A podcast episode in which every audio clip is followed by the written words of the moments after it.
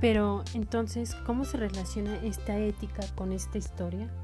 Bueno, la relación que existe entre estas dos es porque las acciones de Henry hacia Erika tuvieron buenos frutos. ¿Qué es lo que quiero decir? El que Henry haya sacado del hoyo a Erika de la prostitución hizo que ella cambiara completamente sus acciones y así cambiara su forma de ser. Es decir, que sus acciones generaron utilidad, o sea, felicidad.